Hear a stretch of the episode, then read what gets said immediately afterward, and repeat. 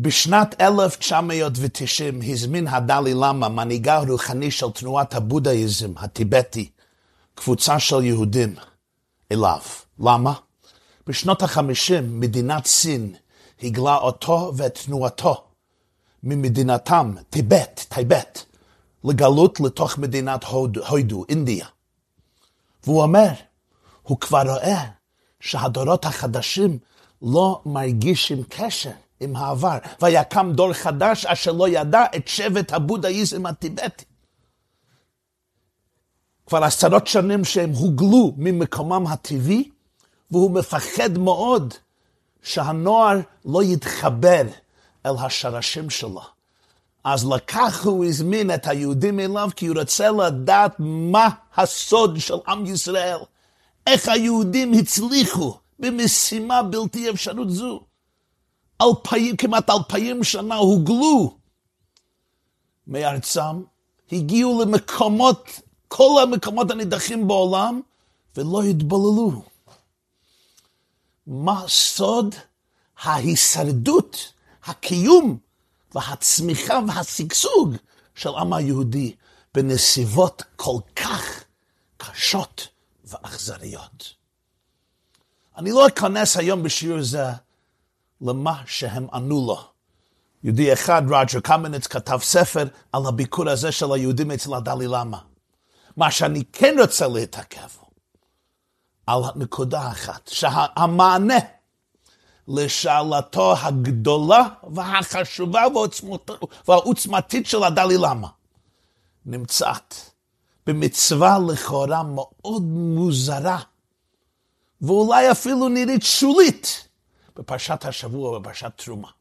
בפרשה זו יש הציווי המפורסם על בניית המשכן וכל כלי המשכן. הקדוש ברוך הוא מבקש ממשה רבנו לבקש לו מעם ישראל ויקחו, דבר על בני ישראל ויקחו לי תרומה מאת כל איש אשר ידבנו ליבו, תיקחו את תרומתי. ומהתרומות האלו יבנו בית ועשו לי מקדש ושכנתי בתוכם. החפץ הכי חשוב מכל הכלים במשכן הוא הארון. הארון היה מוקם במקום הכי מקודש במשכן, נקרא קודש הקדשים. היה פרוכת שהבדילה בין הקודש הקדשים ושאר חלקי הבית המשכן. ולתוך הארון הוכנסו לוחות הברית עליהן חקוקות עשרת הדיברות שקיבל משה בהר סיני. אומרת התורה בספר שמות, פרק כ"ה, פסוק י', פרשת תרומה, ועשו ארון עצי שיטים. זה קופסה שנבנה מעצי שיטים, אמתיים וחצי ערכו, אמה וחצי רחבו, אמה וחצי קומתו, וציפית אותו זהב טהור, ויצקת לו ארבע טבעות זהב, ונתת על ארבע פעמתו שתי טבעות על צלו האחת, על צד אחד של הארון, ושתי טבעות על צלעו, צלעו השני, צד השני של הארון. ועשית, אומרת התורה, ועשית בדי עצי שיטים וציפית אותם זהב. יוצרים בדים מעצים, הם מצופים, מצופים בזהב, והבאת את הבדים בטבעות על צלעות הארון, לשאת את הארון בהם.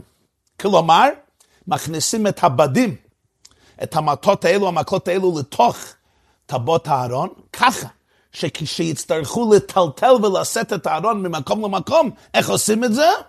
לא סתם מגביהים את הארון. יש בדים משני הצדדים, עמהם, באמצעותם, אפשר לשאת את הארון. וממשיכה התורה המסיימת, פסוק ט"ו, פרק כ"ה, פסוק ט"ו בשמות, בטבעות הארון יהיו הבדים, לא יסורו ממנו. יש איסור מפורש בתורה להסיר, לסלק את הבדים מתוך טבות הארון. וצריכים להבין את החומר כאן. יש ביהדות 365 מצוות לא סעתה. כמו שיש 248 מצוות עשה, רמ"ח מצוות עשה, יש שס"ה שעשה מצוות לא סעתה. כלומר, לא לגזול ולא לשקר ולא לגנוב ולא לנוב ולא לרצוח וכולי וכולי. אחד מהמצוות לא סרסה שאסור על כל יהודי ועל כל הכהנים המשרתים בבית המקדש זה להסיר הבדים מהארון. הם צריכים להיות תמיד צמודים, רתוקים ומחוברים לארון. לכאורה זו מצווה פלאית ומוזרה. הרי כל תכלית הבדים, זה לא היה איזה משהו שהעניק יופי לאהרון. כל תכלית הבדים זה דבר אחד. כדי לטלטל, לישא את הארון שהיו צריכים לטלטלו ביחד עם המשכן ממקום למקום. הרי היהודים לא נשארו באותו מקום במדבר 40 שנה. הם הובילו את המשכן ממקום למקום בתוך מדבר סיני עד שהגיעו לארץ ישראל. וכשמטלטלים את המשכן וכל כלי המשכן, צריכים בדים באמצעותם לטלטל את הארון ושאר הכלים. אבל אם כך לא מובן, הרי לפעמים המשכן לא נדד בכל יום, המשכן עמד במקום אחד שבועות רבים, חודשים רבים, אפילו שנים רבות.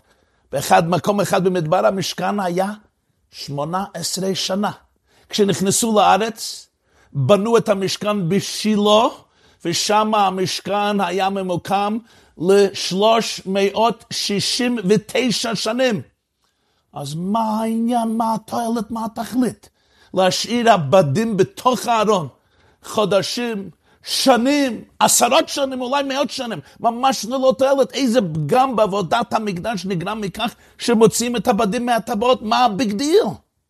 אדרבה, לכאורה זה לא מכובד וגם לא הגיוני. אם אתה קונה ציור של ואן גו, רמברנט, אה, דה וינצ'י, רפאל, ל-100 מיליון דולר, שיהיה ל-50 מיליון דולר אם יש לך. זה מגיע, הציור לא מגיע ככה פתוח, ציור מגיע בתוך תרמיל, בתוך מזוודה מיוחדת, מאוד יקרה, שתגן על הציור הנפלא והנשגב הזה.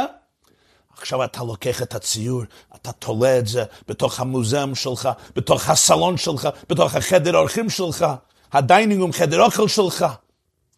אתה לא שם בתוך הסלון גם התרמיל, אתה לא תולה את הציור בתוך התרמיל, בתוך המזוודה, להפך. המזוודה אתה לוקח, אתה שם אותה בתוך אחסון, במחתרת, בבייסמנט. כשמגיע הזמן שאתה צריך לעבור מבית לבית ולקח גם את הציור, אז מוציאים מהמחסן את התרמיל, את הילקוט, את המזוודה, כדי לארוז בה הציור ולטלטל אותו למקום חדש. כך יודע כל בן אדם, לא יפה, למה אתה, למה אתה משאיר את התרמיל שם בתוך הסלון? זה לא, זה לא טעים, זה לא גשמק. כאן אומרת התורה, הבדים נשארים תמיד בתוך הארון, כאילו שבעוד כמה רגעים אנחנו הולכים לטלטל את הארון. זה ממש לא מכובד שיהיה ארון. עם לוחות הברית, עם ספר תורה. על הארון היה כפורת של זהב, על הכפורת היו שני כרובים. הכל חלק מהזהב של הארון, זה היה משהו מרהיב, שלא מעולם הזה, משהו מקודש, משהו נשגב. בעצם שם היה המרכז של, של כל עם ישראל ושל כל תורת ישראל. שם הייתה מקום השראת השכינה, השם אומר למשה, ונוד, ונועדתי לך שמה, ודיברתי איתך שמה על הכפורת. איזה טעם יש לכך שלא מסלקים הבדים שנועדו לגמרי כדי לטלטל את הארון כשצריכים לצאת ולהוביל אותו ממקום למקום. ועוד זאת, בכל שאר הכלים לא הייתה מצווה כזו.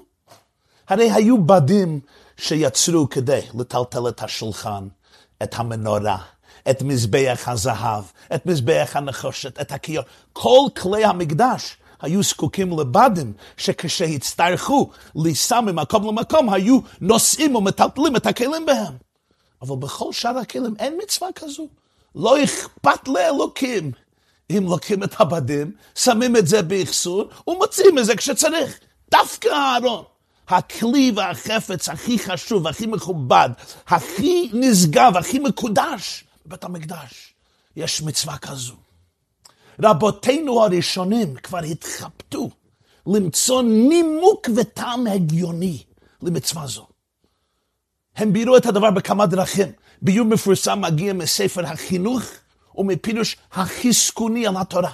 הם טוענים שלפעמים העם היה צריך לצאת לדרך במהירות. לא היה זמן. אז היו צריכים ככה לארוז הכל במהרה ובחיפזון ולצאת למסע. מטבע הדברים נוצר בלאגן. וכשנוצר בלאגן, מה קורה? אם היה צורך להוציא את הבדים ולהכניסם לתוך הארון, אולי הם לא יצמוד, יהיו צמודים כל כך, הם יעמדו בתוך הארון ככה בצורה רופפת, וזה לא כבוד לארון, ככה שכשמטלטלים את זה, זה לא חזק, זה לא סלד, זה לא יציב, זה לא סטבילי. עוד יותר, הארון יכול ליפול חלילה. לכן אומרת התורה, לא יסורו עבדים ממנו, שהעבדים יהיו תמיד שמה רתוקים, צמודים, מדובקים, מחוברים חזק חזק בתוך הטבעות, צמודים אל הארון. קוטר הטבעת היה מתאים לעובי הבד, ככה שזה לא היה רופא וזה לא היה חלש והארון לא נפל על הכתפיים של נושאי הארון ובוודאי שחלילה לא נפל לרצפה.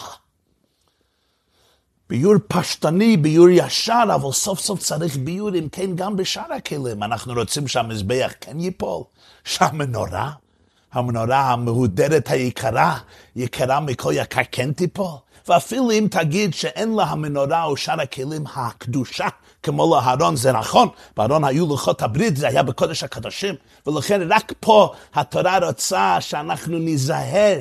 זהירות אחר זהירות אחר זהירות, שזה לא ייפול, שלא יהיה שום גירעון בכבוד הארון. בסדר, אני מבין, אבל סוף סוף בשילה היו 369 שנה. לא טלטלו הארון במשך מאות שנים. ובבית המקדש. שלמה המלך בנה בית מקדש ראשון, הבית המקדש עמד מאות שנים.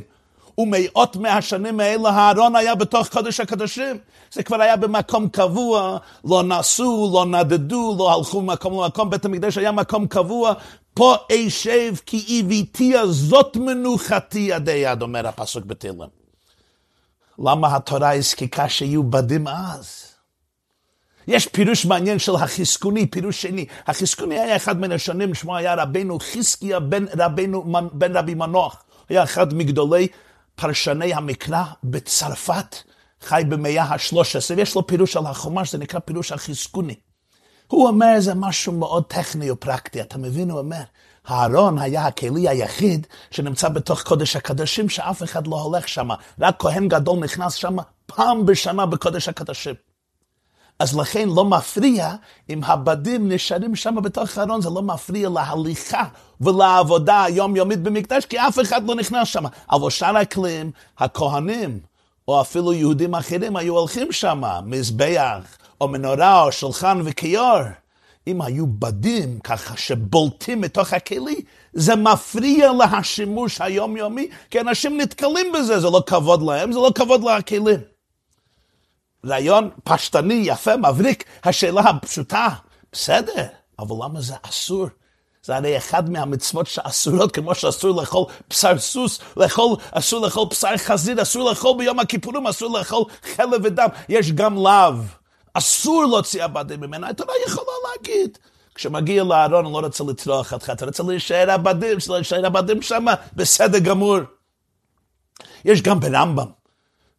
הרמב"ם יש לו ספר מורה נבוכים בחלק שלישי של מורה נבוכים, פרק מ"ה, הוא מסביר שם הרבה טעמים מהמצוות, רוב טעמי המצוות. הרמב"ם אומר, התורה לא רוצה שאתה תזיק את תבנית הארון. הארון זה כלי כל כך נשגב, מהודר ומקודש. אל, שלא תהיה לך קונטקט יותר מדי עם הארון. אם צריכים להוציא את הבדים ולהכניס את הבדים, נוגעים בארון, אפשר חלילה להזיק את התבנית שלו. אבל גם זה לא מובן. הרי לא מוציאים ומכניסים את הבדים בכל כמה שעות, אפילו בכל כמה ימים. זה דבר נדיר, ובוודאי יקפידו לא להזיק את הארון. וגם אז, האם זה ממש דבר אסור, התורה אוסרת את זה? אני רוצה להגיד לכם, רבותיי, ידידיי היקרים, רעיון עוצמתי. על דרך הרמז, על דרך הדרוש. בכלל, בכל מצווה בתורה יש המון ביורים, המון שכבות בפשט, ברמז, בדרוש, בסוד, בעבודת האדם. היום אנחנו רוצים לדבר ביור עמוק וגם פשוט. ביור עצום, ביור רלוונטי מאוד. ביור שמבאר את המצווה על פי רמז, על פי דרוש, וגם בעבודת עבודת האדם. ונמצא בפירושם של שני גדולי ישראל האחרונים ממאה ה-19.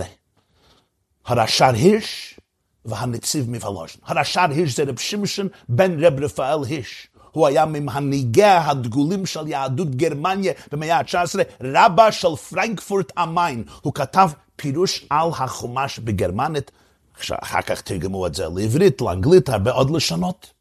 שם יש לו פירוש מרהיב על מצווה זו, ויש גם פירוש אחר עוד גדול בישראל, אחד מגדולי ליטא. הוא היה רבה של העיר ולוז'ן בליטא וגם ראש ישיבת, ישיבה המפורסמת, ישיבת ולוז'ן. הנציב רבי נפתלי צבי יהודה ברלין כתב פירוש נקרא העמק דבר על החומש, והוא גם, הוא בן דורו של רב שמשון רפול הירש, הוא גם כותב פירוש דומה, הגם שבאותיות ובמילים שלו. הכי טוב תמיד להגדיר ביור באמצעות סיפור. סיפור של עוד יהודי עם סיפור חיים מאוד שונה מרב שמשון רפאל הירש והנציב, אבל עוד יהודי שחי באותה תקופה. יהודי גרמני, שמו היה היינריש היינה, היינריך היינה.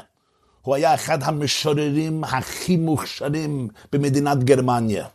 כמו יהודים רבים אחרים שחיפשו כרטיס כניסה לתרבות המערבית והאקדמיה הגרמנית, הוא הוטבל לנצרות בגיל 28. זו הייתה טעות טרגית שמאות, מאות אלפי יהודים עשו באותה תקופה. חשבו שבכך הם יתקבלו, יתקבלו בקרב העמים, ובפרט בגרמניה, באהדה והערצה, וסוף סוף לאחרי אלפיים שנות סבל, כבר יהיה שוויון זכויות. ככל העמים בית ישראל, אנחנו יודעים לדאבוננו, סוף הסיפור ההוא. ב-17 לפברואר 1856, 1856, תר"ז, בגיל 58, הלך הנריך היינה לבית עולמו בפריז. מספרים שמילותיו האחרונות היו God will forgive me, that's his job. אלוקים יסלח לי, זה הג'וב שלו. בין אלפי הספרים שנשרפו על ידי הנאצים, בשריפה הגדולה בברלין בשנת 1933, 1933 תרצ"ג, היו גם היצירות של היינריך היינה היהודי, כדי להנציח את המאורע הנורא, אחת השורות המפורסמות ביותר, שכתב היינה נחרטו באדמה במקום. דורט וומן ביכר ורברנט, ורברנט מן um Ende auch Menschen. כך כתב היינה. איפה שהם שורפים ספרים, בסופו של דבר גם ישרפו אנשים. פעם כמה מלומדים, חברים של המשורר, צחקו על העם היהודי בנוכחות של הנרי שיינה המשומעת.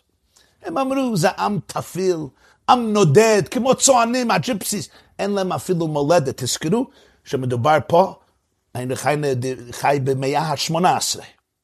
אין להם, אין להם ארץ, הם כמו שנוררים, הולכים ממקום למקום. פרזיטים, parasites, לוקחים מכל מדינה, מכל עם, מכל תרבות, מכל ארץ, אין להם מולדת שלהם. היינריך היינה הגיב ואמר להם, אתם טועים וטועים בגדול. The Jewish people have a homeland. It's a portable homeland. הוא אמר את זה בגרמנית. ein tragbares Futterland. ליהודים יש פוטרלנד, יש להם מולדת. אבל הם למדו איך לטלטל אותה לכל מקום שאליו הגיעו. משומד הוא היה. הוא רצה השפעה בתרבות הגרמנית, אבל טיפש לא היה. הוא תפס את הנקודה, והוא תפס את הנקודה של מצווה זו של בדי הארון. מה זה הארון? הארון זה היה הכלי שסימל את תורת ישראל הנצחית. שהרי בתוך הארון היו שני לוחות הברית עם עשרת הדיברות שקיבל משה בר סיני. בתוך הארון התורה אומרת גם הכניסו ספר התורה שכתב משה, או בתוך הארון, או בסמיכות לארון, אז יש מחלוקת במסכת בבא בסרה, אם זה היה בתוך הארון, או דף שיצא מהארון, אבל הארון מסמל את תורת ומורשת הרוחנית, התרבותית והדתית של עם ישראל. אומר הנרי חיינה, יש להם מולדת. הם ידעו איך לטלטל אותה, וזו התורה.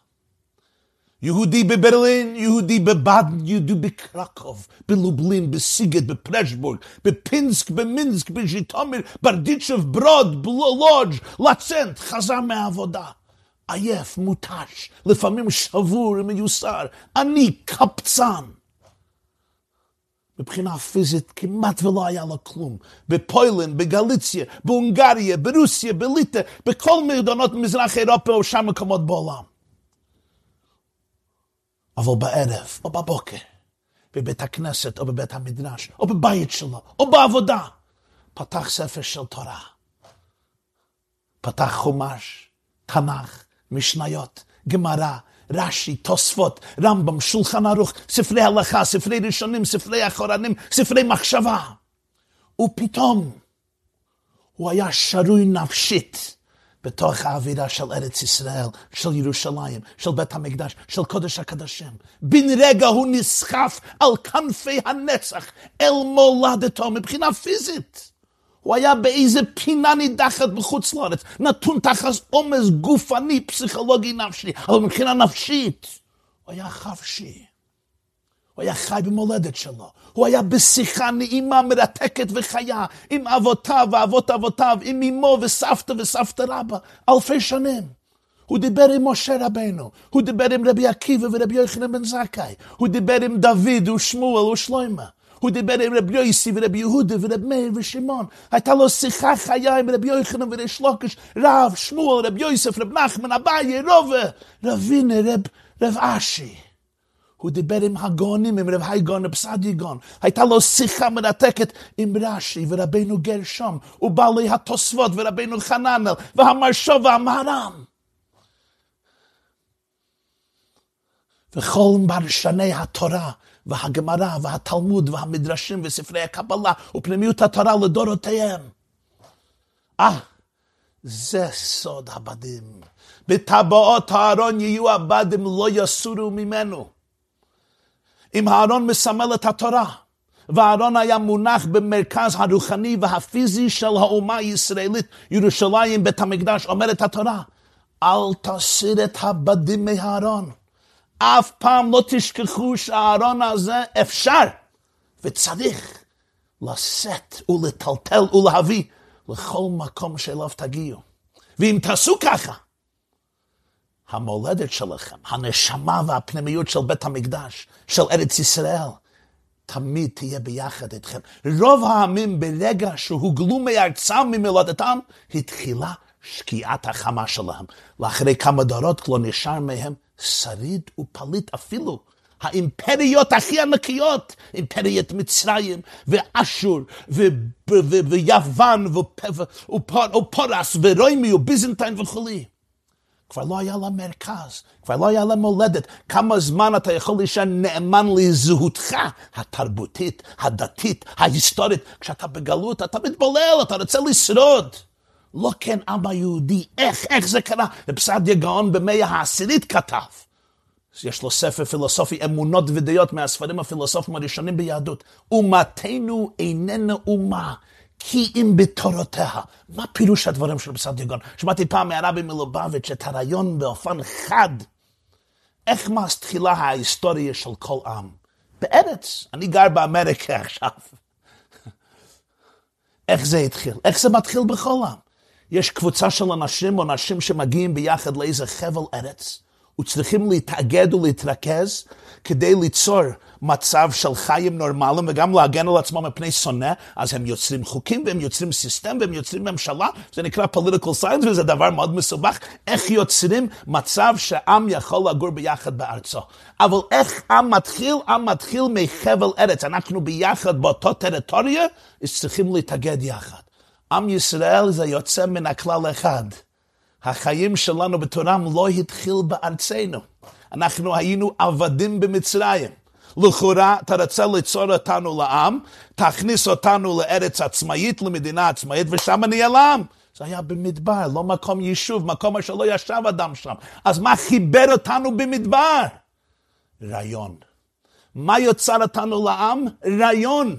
דבר רוחני, התורה והמצוות. זה מה שיצר אותנו לעם. אומתנו איננו מכים בתורתנו. אחרי 40 שנה נכנסנו לארץ שלנו. ארץ ישראל, נחלת עולם לעם עולם, אלוקי עולם, כדי לבנות שמה מדינה שחדורה באתיקה, במוסר, בחיים, בהשקפה של התורה והמצוות. אבל בגלל זה, גם כשהיהודים לדאבוננו הוגלו מארצם, גלינו מארצנו, נתרחקנו מאדמסנו, הם שרדו, הם לא התבטלו. וזה מה שהתורה אומרת, הבדים צריכים להישאר בארון, כי הארון לא שייך למקום אחד. דבר אחד, הארון רלוונטי לכל מקום ומקום. אין דבר כזה. כשיהודי נמצא בארץ ישראל, שם היה יהודי. אבל פתאום הוא נמצא באוסטרליה, נמצא במוסקבה, נמצא בלונדון, בפריז, בלוס אנג'לס, בניו יורק, במרוקו. כבר לא יכול להיות יהודי. אומרת התורה, לא יסורו ממנו, הארון הזה לא משתייך למקום מסוים. בכל מקום ומקום הארון נמצא בכל התוקף. התורה רלוונטית בכל מקום, בכל זמן, בכל הנסיבות, בכל המצבים. והיהודים עשו את זה בהצלחה, הם לא שכחו את המצווה הזו. מצווה שלכאורה נראית שולית וגם פלאית. היא בעצם סוד הנצח שלנו, והתורה מבטיחה לנו. אם תיקחו את הארון, אז מרכז האומה, נשמת האומה, אומה לא יכולה לחיות בלי נשמה. בן אדם לא יכול לחיות בלי לב, בלי מוח, בלי נשמה, בלי זהות. נשמת האומה, מרכז האומה, יהיה איתכם בכל מקום. איך אומר השביר, בשם היחי בסוף מסכת מגילה? בכל מקום שגלו ישראל, שכינה עמהם. הלך ביחד איתם ארץ ישראל ומקום המקדש וירושלים וקודש קדשים. גם בגלות תהיו בארץ ישראל הרוחנית. גם במקומות נידחים תהיו מעוגנים. בהקדושה שלכם, במרכז שלכם, בקודש הקדשים. וזה בעצם מסביר התופעה הלא נורמלית. איך זה באמת שאחרי אלפיים שנה כמעט, של גלות מסובכת ומצוקות נוראות וייסורים לא נורמליים, יכלנו לחזור לארצנו, לארצנו הנצחית, הנצחית, לארץ ישראל. איך זה קרה? הרי אין לזה שום דמיון בהיסטוריה הגלובלית, ההיסטוריה הכללית של אומת העולם. כי אלפיים שנה לא הפסקנו לדבר על המקום הזה וללמוד על המקום הזה. הבדים של הארון שינה את הכל. בכל מקום עם עצמם, בכל העולם כולו, על מה היהודים למדו בכל יום. מה למדו בישיבות ובהכוללים, בתי אולפנה, חייטים וכובסים, מוכרי פירות וכורכי ספרים, תלמידי חכמים ובעלי עגלות. אבל התאספו ללמוד, מה, מה למדו? למדו על הלכות המקדש ועל קדושת מקום המקדש. למדו על הלכות קרבנות, על פלחות פיגול ונותרו, שחיתה קבולה, זריקה, הלוכה, קמיצה, אכילה, קדושה ראשונה, קדושה שנייה, קדושה בחיצה, תרומס דוילה, תרומס מייסה, מייסה שני, זריקת הדם, הקטרת קטורת. לא כפי שרבי יהודה הלוי, המשורר הגדול שלנו, בספרד. בפיוט השירה הגדולה שאומרים בתשע באב, ציון הלא תשאלי לשלום שא אסירייך. הגדיר את זה בצורה הכי נשגבה, כפי שרק רבי יהודה הלוי יכול להגדיר את זה. מבור שבי שואפים נגדך ומשתחווים, איש ממקומו אלי נוכח שערייך. עדרי המונך אשר גלו והתפזרו מהר לגבעה. ולא שכחו גדרייך, המחזיקים בשולייך, ומתאמצים לעלות ולאחוז בסנסיני תמרייך. שנער ופטרוס היערכוך בגדלם, ואם הבלם ידמו לתומייך ואורייך. אל מי ידמו משיחייך ואל מי נביאייך, אל מי לווייך ושורייך. זוהי התשובה לשאלתו הגדולה של הגדולה של הדלי למה, פסוק אחד בפרשת תרומה. בטבות הארון יהיו הבדים, לא יסורו ממנו. איך אומר פסוק ביתרו, בכל המקום אשר אזכיר את שמי אבוא אליך וברכתיך. ולכן תראו תופעה מדהימה בהיסטוריה יהודית. מה היה דבר אחד שעם ישראל עשה תמיד לפני כל גלות? אפילו בזמן של חושך ואפלה שלא ידעו מה יהיה מחר. עלה מוות בחלונותיהם ובארמנותיהם, כפי שהנביא ירמיהו בוחר. אבל לפני גלות, כל גלות הבטיחו לעצמם, לתלמידיהם, לבניהם ולבנותיהם, שארון הברית יתלווה איתם. זה מתחיל מיעקב אבינו. יעקב אבינו יורד מארץ ישראל לארץ מצרים כדי להיות ביחד עם יוסף ראש הממשלה. מה כתוב? את יהודה שלח לפניו להורות לפניו גושנה. אומר רש"י, לבנות בית תלמוד. הוא שלח יהודה לבנות מקום מרכזי ללימוד, להשראה רוחנית. נבוכדנצר מגיע ורוצה להחריב את ירושלים בבית ראשון. החרש והמסגר יורדים תחילה לבבל, לעיראק, ובונים ממלכת התורה בבבל שתשרוד יותר מאלף שנה עד שכל התלמוד בבלי, המרכז שלו יהיה בבבל. מגיע הימים האחרונים הטראגיים של בית שני. המרידה בתקפו רומי מבטיחה שלא יישאר שריד ופליט, לא מארץ ישראל ולא מירושלים ולא מבית המקדש ולא מתורת ישראל. ורבי יוחנן בן זכאי נפגש עם אספסיונס וספייז'ין. וספייז'ין אומר לו, אתה יכול לבקש משהו. על מה הוא מבקש? תן לי יבנה וחכמיה.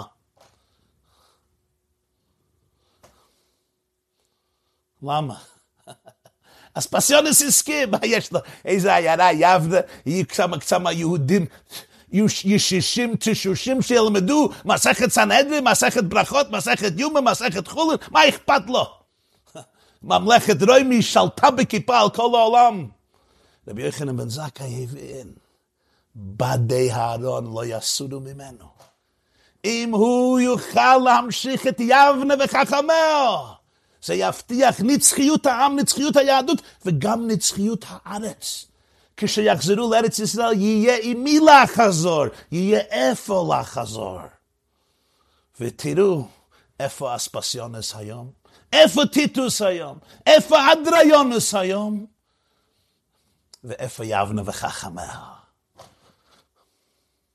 זה נכון מבחינה היסטורית ורעיונית, וזה גם נכון במובן אינדיבידואלי. ורעיון הזה שמענו פעם בהתוועדות שבת פרשת הצווה, תשל"ב, 72. שנה שם פה נולדתי בהתוועדות הרבי מלובביץ' אמר רעיון זה. ארון הוא מקום התורה. כפי שאמרנו, בארון נמצא לוחות הברית וספר תורה. יהודי שלומד תורה, אפשר להגיד שזה יהודי שהוא ארון. צאנה מולי ספרה. בתוך הראש והלב והנשמה של היהודי הזה נמצאים לוחות הברית וספר התורה. היהודי הזה הוא ארון. לפעמים, אומר הרבי, יש יהודי שיכול לחשוב, אני ארון הברית. אני נמצא בקודש הקדשים, בעולם של קדושה, באטמוספירה של גן עדן, אני שוקד בתורה יומם ולילה, מנותק מהעולם החומרי, מהעולם הארצי, וגם מנותק מחלקים גדולים של עם ישראל, שאולי מרגישים מנותקים מארון הברית, וייתכן שהיהודי הזה בקודש הקדשים יגיד לעצמו, מה לי ולהם? אין לנו שייכות, אין לנו קשר, אני רוצה להישאר פה במקום יפה, במקום רוחני בגן עדן. מה איזה חיבור יש בינו וביניהם? לא ערכים שווים, לא אמונה זה, לא רעיונות דומים, לא סדר היום זה. שני עולמות. על זה אומרים לו, אם אתה רוצה להיות ארון, מוכרח שיהיו בך בדים, שעל ידם תוכל להביא את ארון הקודש לכל מקום שהקדוש ברוך הוא רוצה שאליו יגיע ארון. אם אתה רוצה באמת להיות ארון הברית, לא יסורו ממנו.